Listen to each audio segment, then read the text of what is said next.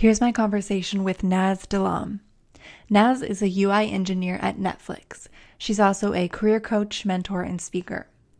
We talk about job hunting, technical interviews, and how to grow as a software engineer. I really enjoyed this conversation with Naz, and I hope you do too. To get started, could you introduce yourself? Yeah, absolutely. So I'm Naz. Um, currently, I work at Netflix as an, a U I engineer. I work as a Netflix production engineering team, which we are responsible for everything that goes into our production system, bringing the code, U I code, to the standard and dealing with production hard problems. That's basically what our team does. In short, I, I think we are DevOps for U I. That's that's how I see it. And I see more of these patterns coming up. On the side, I do a lot of mentorship. Um, currently, I'm on Mentor Cruise, coaching a lot of engineers in tech who want to either pivot or become senior engineers. They have different goals, and I'm totally enjoying doing mentorship on the side. And I'm a, I'm a puzzle-holic person, so this week I actually chose a Lego Lunar uh, NASA collection to actually start to put together. But um, when I'm not working or mentoring, you can find me either reading a lot of books or doing a lot of puzzles. Um, I wanted to go back to kind of the start of your journey. Can you tell us how you started getting into tech and when you got into it?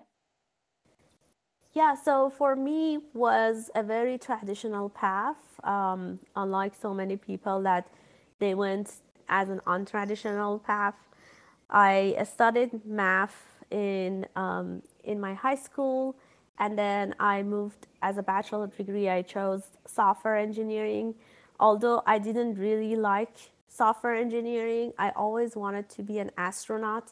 And astrophysics was one of one of the dream majors I always wanted to go to, but I ended up being a software engineer because of the university location. And my parents were like, no, you have to choose the same city. Uh, we don't want you to, to basically move out to a different city.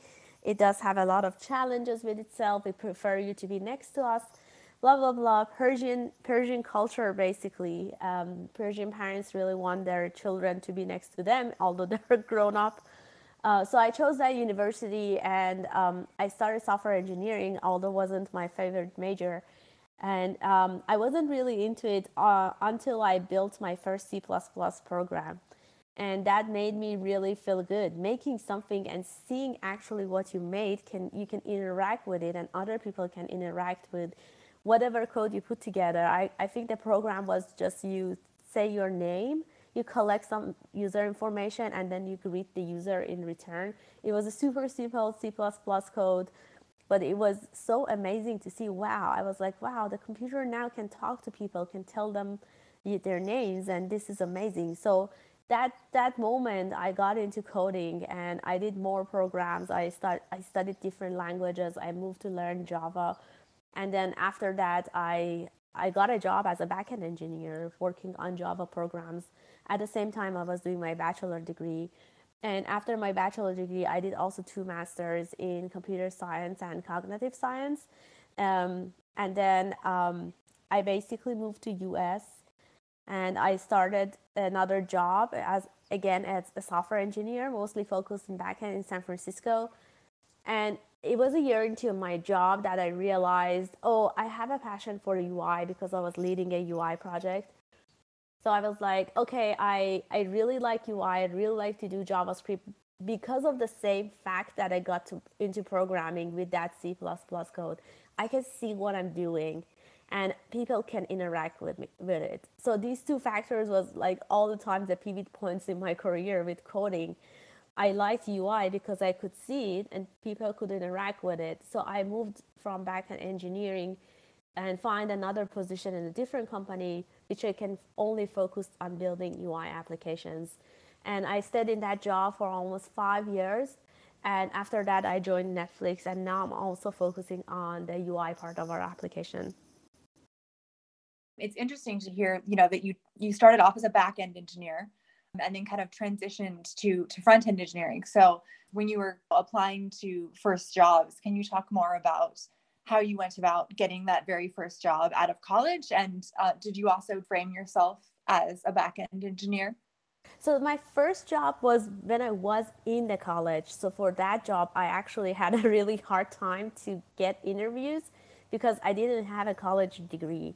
So I ended up working, getting a tra- internship in an aerospace company, which was an intersection of both of my passion, which was, you know, working on with planes and, you know, space programs, and at the same time working with software.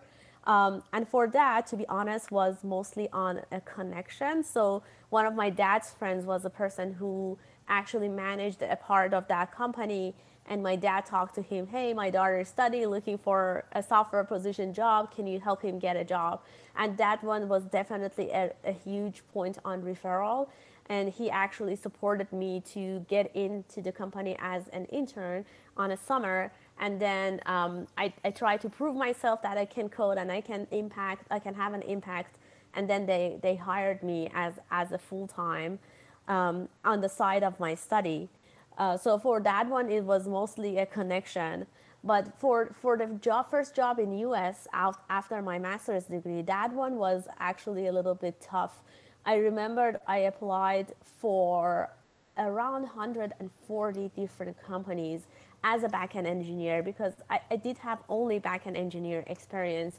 At university, I focused on building Java and C plus plus applications. So I didn't even know how to build a U I applications. The only thing I built was a Flash website, which was really out of date at the time I was looking for jobs. Uh, so I, I searched for a lot of jobs. I kept applying from Indeed, LinkedIn. I tried to create a really big funnel at the beginning, that means apply to as many jobs that fits what I'm looking for, um, basically working on the back end. Um, and I didn't really think about moving to the U I at that stage because I had no idea what it means. And I felt like, okay, I'm good at Java and C plus plus. It makes sense for me to apply for these jobs because I can do better in the interview. Um, so out of that one hundred forty applications, I remember I got a call around ten screen initial screening um, right a week after that, and from that ten initial screening end up being at the end end up being three on sites, and from three on sites I got two offers, and I chose basically one of them. But the funnel, when you look at it, applying to all those all those jobs, one hundred forty, and you end up getting two offers at the end. That was around ten years ago. And I think now we are way better in, in, in our applications process, and the companies also matured up. But ten years ago, it was really tough to get the first job. But yeah, I never really think about, for my first job, I really never thought about going to U I because I felt I, I have no background. It doesn't make sense, basically. I want to talk a little bit more about what's your experience with tech interviewing, or what are a few of your takeaways or advice for someone who is going through the interview process? Absolutely. So I have three main points whenever someone asks me about tech interviewing. First is social engineer the company interview. Definitely know what they're going to ask you, either from things like Glassdoor, Career Cup. Going to Blind is also a good place to figure out what other people's experience look like, because every company have a different way of interviewing, and preparing for all those different types of interview is almost impossible and so time consuming. As an example, if you want to go to Google and Facebook at the same time, they both have different type of questions. Google is heavily on algorithms, Facebook is heavily focusing on JavaScript and front-end principles. So preparing these two together at a point that you feel like ready is, is totally hard. So really knowing what you're going to prepare and just customize all the companies that they're going to ask you those stuff that you prepared, and then have a different planning of, okay, now I'm gonna do front-end interviews. If I really wanna get into Google, then I'm gonna go study algorithms. What, what are the other companies that ask me algorithms? Let me interview there too. Um, so definitely know the interview process, talk to people, network with people who already work there, and try to get an understanding of what is the process look like and what are the topics that I have to study. After you figure out these two, the second is definitely a study. Don't go to an interview unprepared. even if you don't want to get a job, at least study a week or two for that. Because being unprepared is also may, uh, you know, you may lose the opportunity, and that might be an opportunity. And you don't want to seem really bad in the interview. At least for me, I never go in unprepared to an interview. At least I spend like a week or two to study for it. And then the third thing that I always ask people is just build a good relationships with recruiters. Because as engineers, we tend to only network with engineers. We never think about networking with recruiters. And sometimes that's great to build up that muscle to network with recruiters. Because if you're interviewing at Facebook and you have a recruiter for that interview, you may have a connection which is on another recruiter in place. In case you're stuck and you have more questions, you have multiple people to reach out to and multiple people to talk to. And sometimes there are opportunities that come your way because of those connections, even if you're not looking for a job. Yeah, absolutely. Uh, you mentioned networking, and um, I think a lot of us feel like before the pandemic, it was easier to network maybe because you could go to meetups and things like that. What are your tips for, you know, networking kind of in the age of everything is remote? I think for uh, for me, Clubhouse was a big advantage in terms of networking. I found it to be really great. I personally made a lot of great connections on Clubhouse and get to know people on a different level than just, you know, connecting with them on LinkedIn, because here you get to talk to them and you get to collaborate in, in a different level than LinkedIn or Instagram.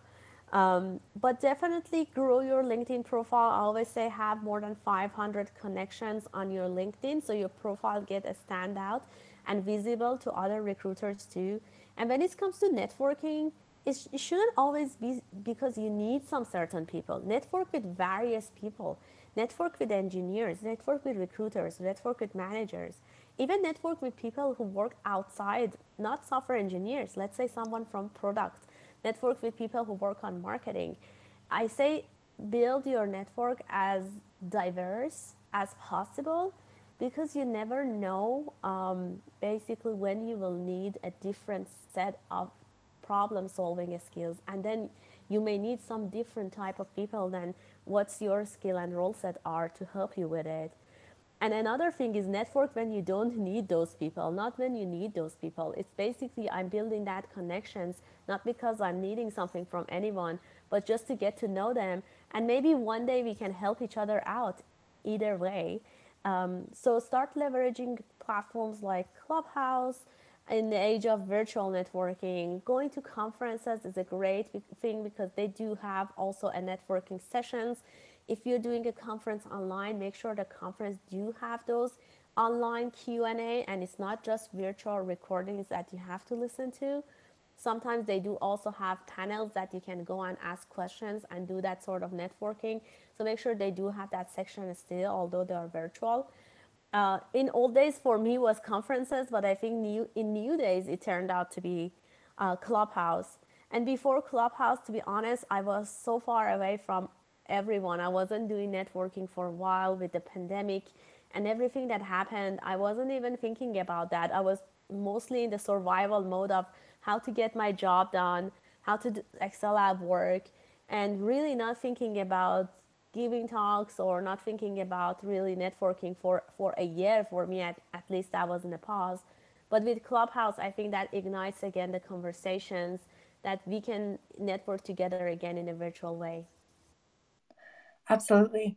Uh, you've talked before about how interviewing for jobs is not always for the purpose of getting a job, but just to learn more about the company.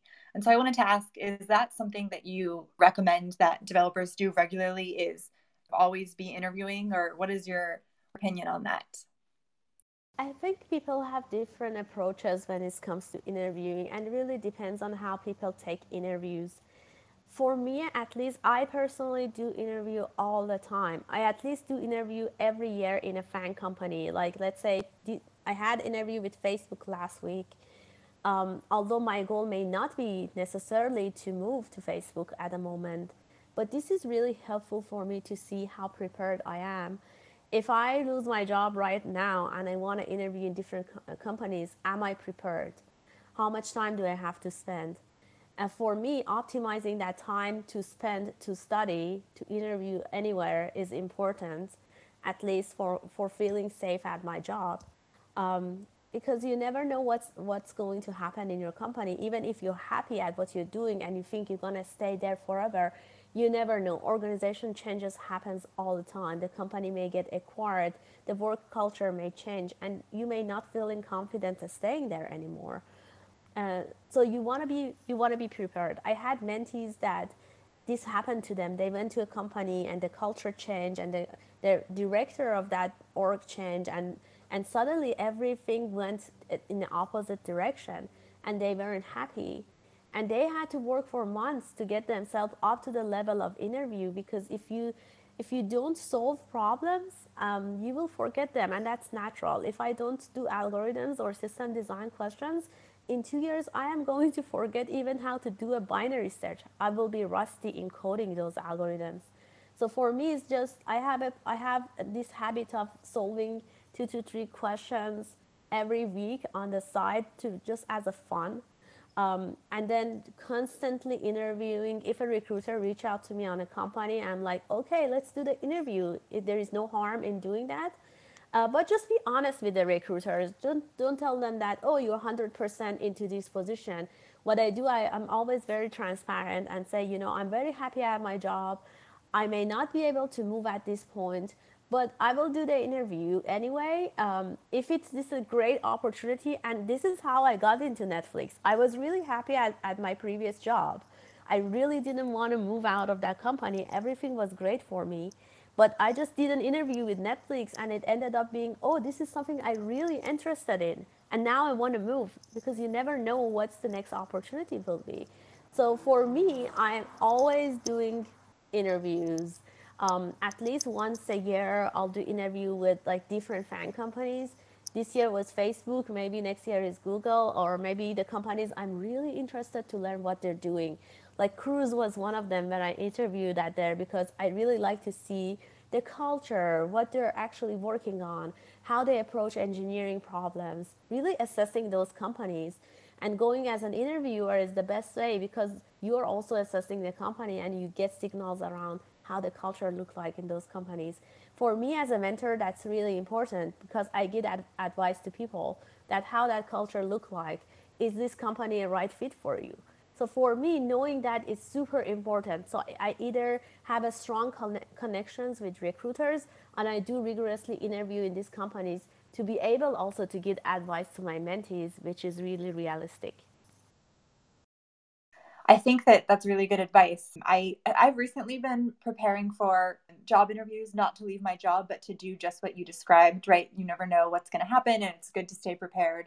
I think my problem has been in the past, just thinking of the, I guess, time commitment that interviewing can take and all the extra time that goes into it. And, and I think a lot of us tend to do this and just say, oh, it's going to be so much time to be interviewing somewhere and that process. And so then we don't do it. Yeah, I totally agree. Interviewing is time consuming and it's stressful. To be honest, I had an interview last year with Facebook. I know I'm not going to go there. Like there is no, there's nothing wrong that I have to get this job. But I was super stressed about the interview anyway, because it's a judgment call, because you get on a call that someone else going to judge you. And definitely it is stressful. I say regarding preparation, that's why I'm saying start preparing when you are not interviewing actively. And that should happen before. What I do for myself is just creating the system. Like every Friday, I, I do solve three questions in the morning before I, I start my job. Um, and sometimes I do, I don't even code. I just look at other people, how they code it. So that just having that muscle memory in my brain of like, okay, how, what was the algorithm solving for like binary search? How the code look like? Okay, this is how it is. Um, I mean, it, this is how we do the recursion, and that's it. Sometimes I don't even code it, but just exposing yourself to these problems once in a while, if, if it's a, once a week or once a month, let's say beginning or mid of the month, you're going to solve three problems, then you are not interviewing, can solve, uh, can send you a lot of times when you're interviewing, then you don't need to rigorously um, prepare yourself. This happened to me before. I was not doing any studies when I when I was at my previous job for five years. And when I started to interview, I was super rusty. I couldn't believe myself. Like, I, I forgot like how to do a singleton pattern. I was very rusty in coding that. And that happens because we don't use a lot of these algorithms at work, or a lot of these questions that has been asked in interviews. We don't really use it, so we get rusty over time. Um, and that feeling that time was an awakening call, at least for me, that you have to study constantly, just not to be like this, not to start from like below zero point. At least when you start interviewing, you have some foundational knowledge, so you can go to an interview directly with that foundational knowledge. So yeah, definitely create that systems that can help you put the study time when, when you're not interviewing. And when people are interviewing, I always tell them, I know it's going to take a lot of time, but don't quit your current job just because of studying on an interview. Because you never know also if, how much it's going to take you to get a job. And it varies. It's not all about you. It varies in the, from the industry, on the, on the job climate. Sometimes it's luck. Sometimes I saw people who were really good at coding, who studied and prepared really well, but it took them four or five months to find a job. They thought they're going to get a job in the first interview because they were that prepared. But it's a lot of things is outside the interviewer control. Um, sometimes it's internal fields. Sometimes the company switched the rack. Sometimes there are other people who have other qualities that fit in that job. So you never know how much it will take. Although it's hard to prepare, but keep your job and try to have a system to, you can handle both at the same time. Yeah, I think that's really good advice, especially not taking it so personally. If you do get rejected, like you said, there's many different factors at play, including luck. Yes, absolutely. And, you know, I'm, I'm unfortunately, I still see bias also play a role in an interview. As still, I do see it. Um, I heard one of my friends interviewed at a company, which I don't want to get a name, but uh, they were really... Um, they were really being discriminated, and it was really obvious the discrimination in the interview. Um, so we still see that is happening in, in the company. The bias is still there, unfortunately. And the factor of luck and how your resume, in a lot of companies, the people who interview you are not necessarily the people who make the judgment call to hire you. And that's also another factor, because they don't know how you did in an interview. They solely look at your outcome, and they may say, okay, I, I'm going with this person because now I like this person's outcome more than this one. The personal preferences is in there. If I'm somewhere that I personally prefer someone who is easygoing and good to talk to, this is like one of the biases I personally t- look for and trying to work on myself. I know I am biased toward people who are easy to talk to. Like if I'm doing an interview and someone is talking to me pretty easy, they're communicating really greatly, it's easygoing person, I am most likely to give that person a higher score. But what I know that I'm trying to be aware of that, because if someone is not having, like, it's not easygoing, or I'm not enjoying a conversation with someone, that necessarily doesn't mean that person is not a right fit for the role. So being aware of your biases is super important, so we can create environments for interviewees who is bias free. Don't try to make a judgment right on an interview, because we are all responsible for those interviews. So call out your biases, know that what you're biased on, and when you interview, be responsible for those biases that you have, and know, call them out constantly that, okay, do I make that decision because I like the conversation, or was that other factor? For me, at least, I know what I'm biased on when I'm doing interview, and I'm trying to factor it in when I make a judgment call. Yeah, definitely. I want to shift to talking about growing as an engineer. This is something that I'm really excited to talk about um, because for me, you know, I'm a couple of years in now professionally working as a developer, and I absolutely want to make sure that I keep growing. I know there's that Reed Hoffman quote. It's something like, for many people, twenty years of experience is one year of experience repeated twenty times. And that's something that I think a lot of us are kind of afraid of that happening to us. But so I know it's kind of like a big question, but you know, what would you say to someone like me? I'm a few years in and I want to make sure that I grow as an engineer. How can one do that? This is a super big question. I guess the yeah. first the first step in, in growing is getting to know yourself. And that's super important because you should know what are the gaps or what are the areas you want to grow on before you actually take a step into growing direction. And self-reflection is super important part of anyone's journey, either in your life or in your career. Taking those times to sit and think about yourself. Think about what are your strengths? What are the areas that you need to improve on? What's your personality trait? Does, do we all know what are our personalities look like? I mean, at least for me, I didn't know like until a couple of years ago that, oh, like, am I an introvert? Am I an extrovert? Really thinking about it. How do I how do I communicate with people? How do I talk to people? Uh, what makes me happy? What makes me happy in, in, in a work relation? And what, what drives me at work? What type of person I am? Am I does impact drives me? Does technology drives me? Really thinking about yourself overall and try to understand that personality traits that within you. It can be the first step in growth, and that's actually the first major step, and one of the hardest steps in growth is just knowing yourself. And that sounds easy, but it's not as easy as we think. Sometimes you have to go outside your comfort zone and ask other feedback um, from other people. I, I may go and talk to my friends like, what do you think, like, how do you think I am? Do you think I'm an introvert and extrovert? How do you think I'm like talk to people? I really like to understand myself from other people's lenses and see how they see me interacting, how they see me, how they see my personality.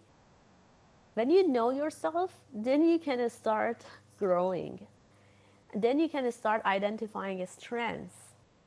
And then over time, you get these patterns of feedback from people. One of the patterns of feedback I got is, is like, okay, you're Naz, you can influence people. I heard it again and again from different different mentors I had or different people I've worked with. So I put that as one of my strengths. I heard something that, oh, you're super organized. And looking through my life, I see that, that oh, yeah, yeah, I like organizations. I like bringing order from chaos. I like doing things that is ordered. And I'm really good on, on taking a project which is a mess and putting it in an ordered set of sequences to, to get it successful. Knowing that my manager, and know that my manager knows that, so he puts me in the projects that is chaotic, it's ambiguous. I know that one of my strengths is dealing with ambiguity, not only at work, but also in my life. If something is ambiguous, I can get in and I can control it, I can organize it, and I can make success out of it. If something is super orderly when I get in, I, that's not where my huge impacts come in. So really getting know, to know yourself, then you can help you identify those growth areas. Identify those things that you can take on to have bigger impact. So that would be my first step and first thing to tell you, just set that systematic reflection times, even if it's in weekends. Um, I do have this spreadsheet at work. Every Friday, end of the Friday, I just sit one hour. It's a block time on my calendar. I don't take meetings. I just sit and think about my week. I don't, I don't do anything than thinking. What I did this week. How did I interact with my colleagues? How did I do in this project? What were the areas I could do better? Um, last year, I um, last week, I actually put out a document out there. And then looking back at it, I'm like, okay, I could have like communicated this differently. Now I'm looking back at it.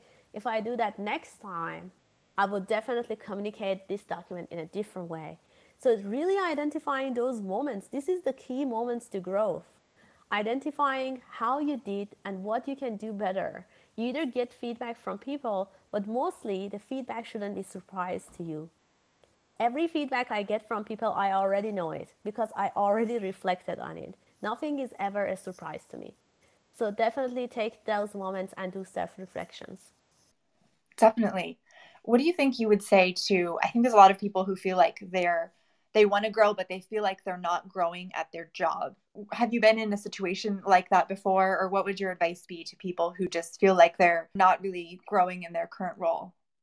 Yeah, this reminds me of the uh, blog post I wrote on, on pivot points. And, you know, sometimes um, it's, it is a, it is a possibility that we are in a role that doesn't favor us anymore. That not only we are not growing, but, but we are actually taking an opposite path. We are stagnating. And um, what is happening in that role is actually taking your skill away and not adding anything to your career. So at that point, that's actually um, an alarm. And we talked about that. We never know what happens in any company. Things change, and that may impact you. And when they start impacting you, that's the time that you have to pivot. You have to find another role that challenges you and it still makes you grow. Um, and this is also connected to self-reflection of knowing yourself and making sure this is exactly right. This, I know myself, I'm not growing. This role is not a right fit for me. But for those people who are stuck, I said there are a lot of positions out there that can be a better suitable positions for you and provide challenges to grow. It's important to prepare ourselves at that moment, maybe take some time to have a plan for interviews, uh, talk to recruiters. And before even going talking outside, maybe there is something else in your company that can help you. I had a mentee who had, were in a similar situation, in a position that weren't really suiting her. The manager was really micromanaging. They were imposing a lot of weird projects and weird things for her to do, like big refactoring in a short amount of time. So she started to tell me that I'm not, not only I'm not growing, but I'm losing it. I'm losing my motivation to come to work every day. I'm losing my motivation to become a software engineer. These are alarming. When you have those feelings, it means that you have to look outside. So first thing I proposed to her is go talk to your director and change teams. Is there, is there any other good team in the same company that you can move to, and you can just move to a different culture or a team that can, you think it can make you grow? And for her, it wasn't changing company. So she changed teams to a different uh, part of the organization with a different manager, a different director, and now she's leading great projects.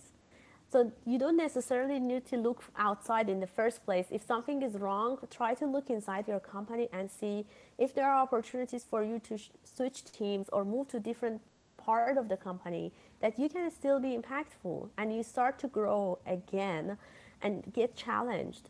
If not, then if the company as a whole is disrupted and there is nothing for you, nothing more for you there, that, that means that it's, it's time to look outside.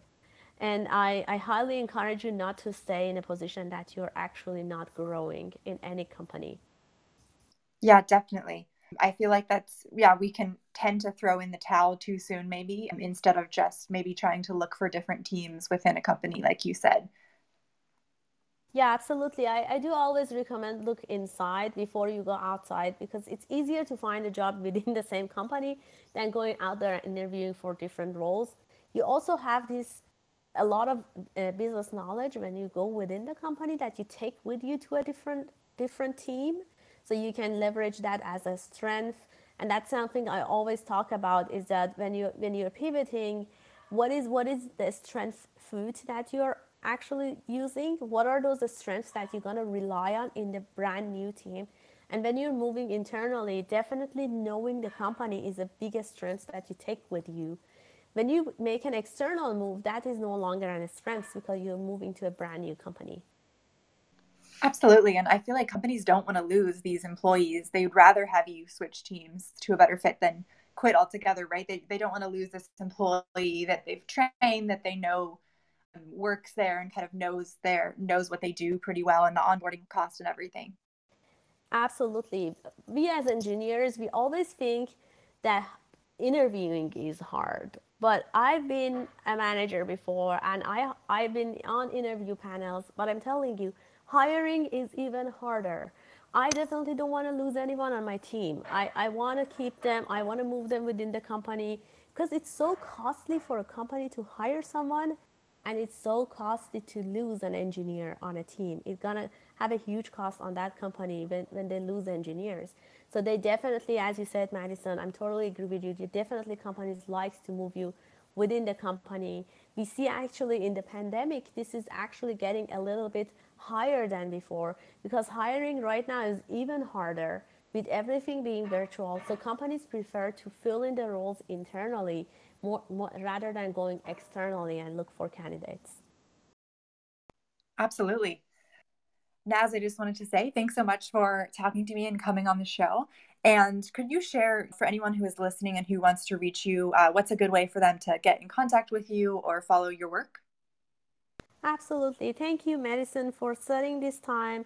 And thank you for having me. It was an absolute honor and pleasure being on the same stage with you. And to everyone in the audience, definitely follow Madison. She is absolutely amazing. She is an advocate for any engineer, and she has done great mentorship through time, and she has proven herself to be a great career coach. So definitely she is one of the go-to person in the industry, and follow her work. Um, if you want to get in touch with me, my contact is on my bio. Uh, get in touch with me either through my Twitter or through Instagram is, is a better way than LinkedIn. My LinkedIn is really plotted with a lot of messages, so I may lose your message if you message me on LinkedIn. But definitely follow up with me on Instagram or Twitter. And uh, just to pull it out there, I'm also hiring for Netflix for U I engineers. So if you're interested working with me on my team, or if you're interested working in Netflix overall, I'm more than happy to help you with that too.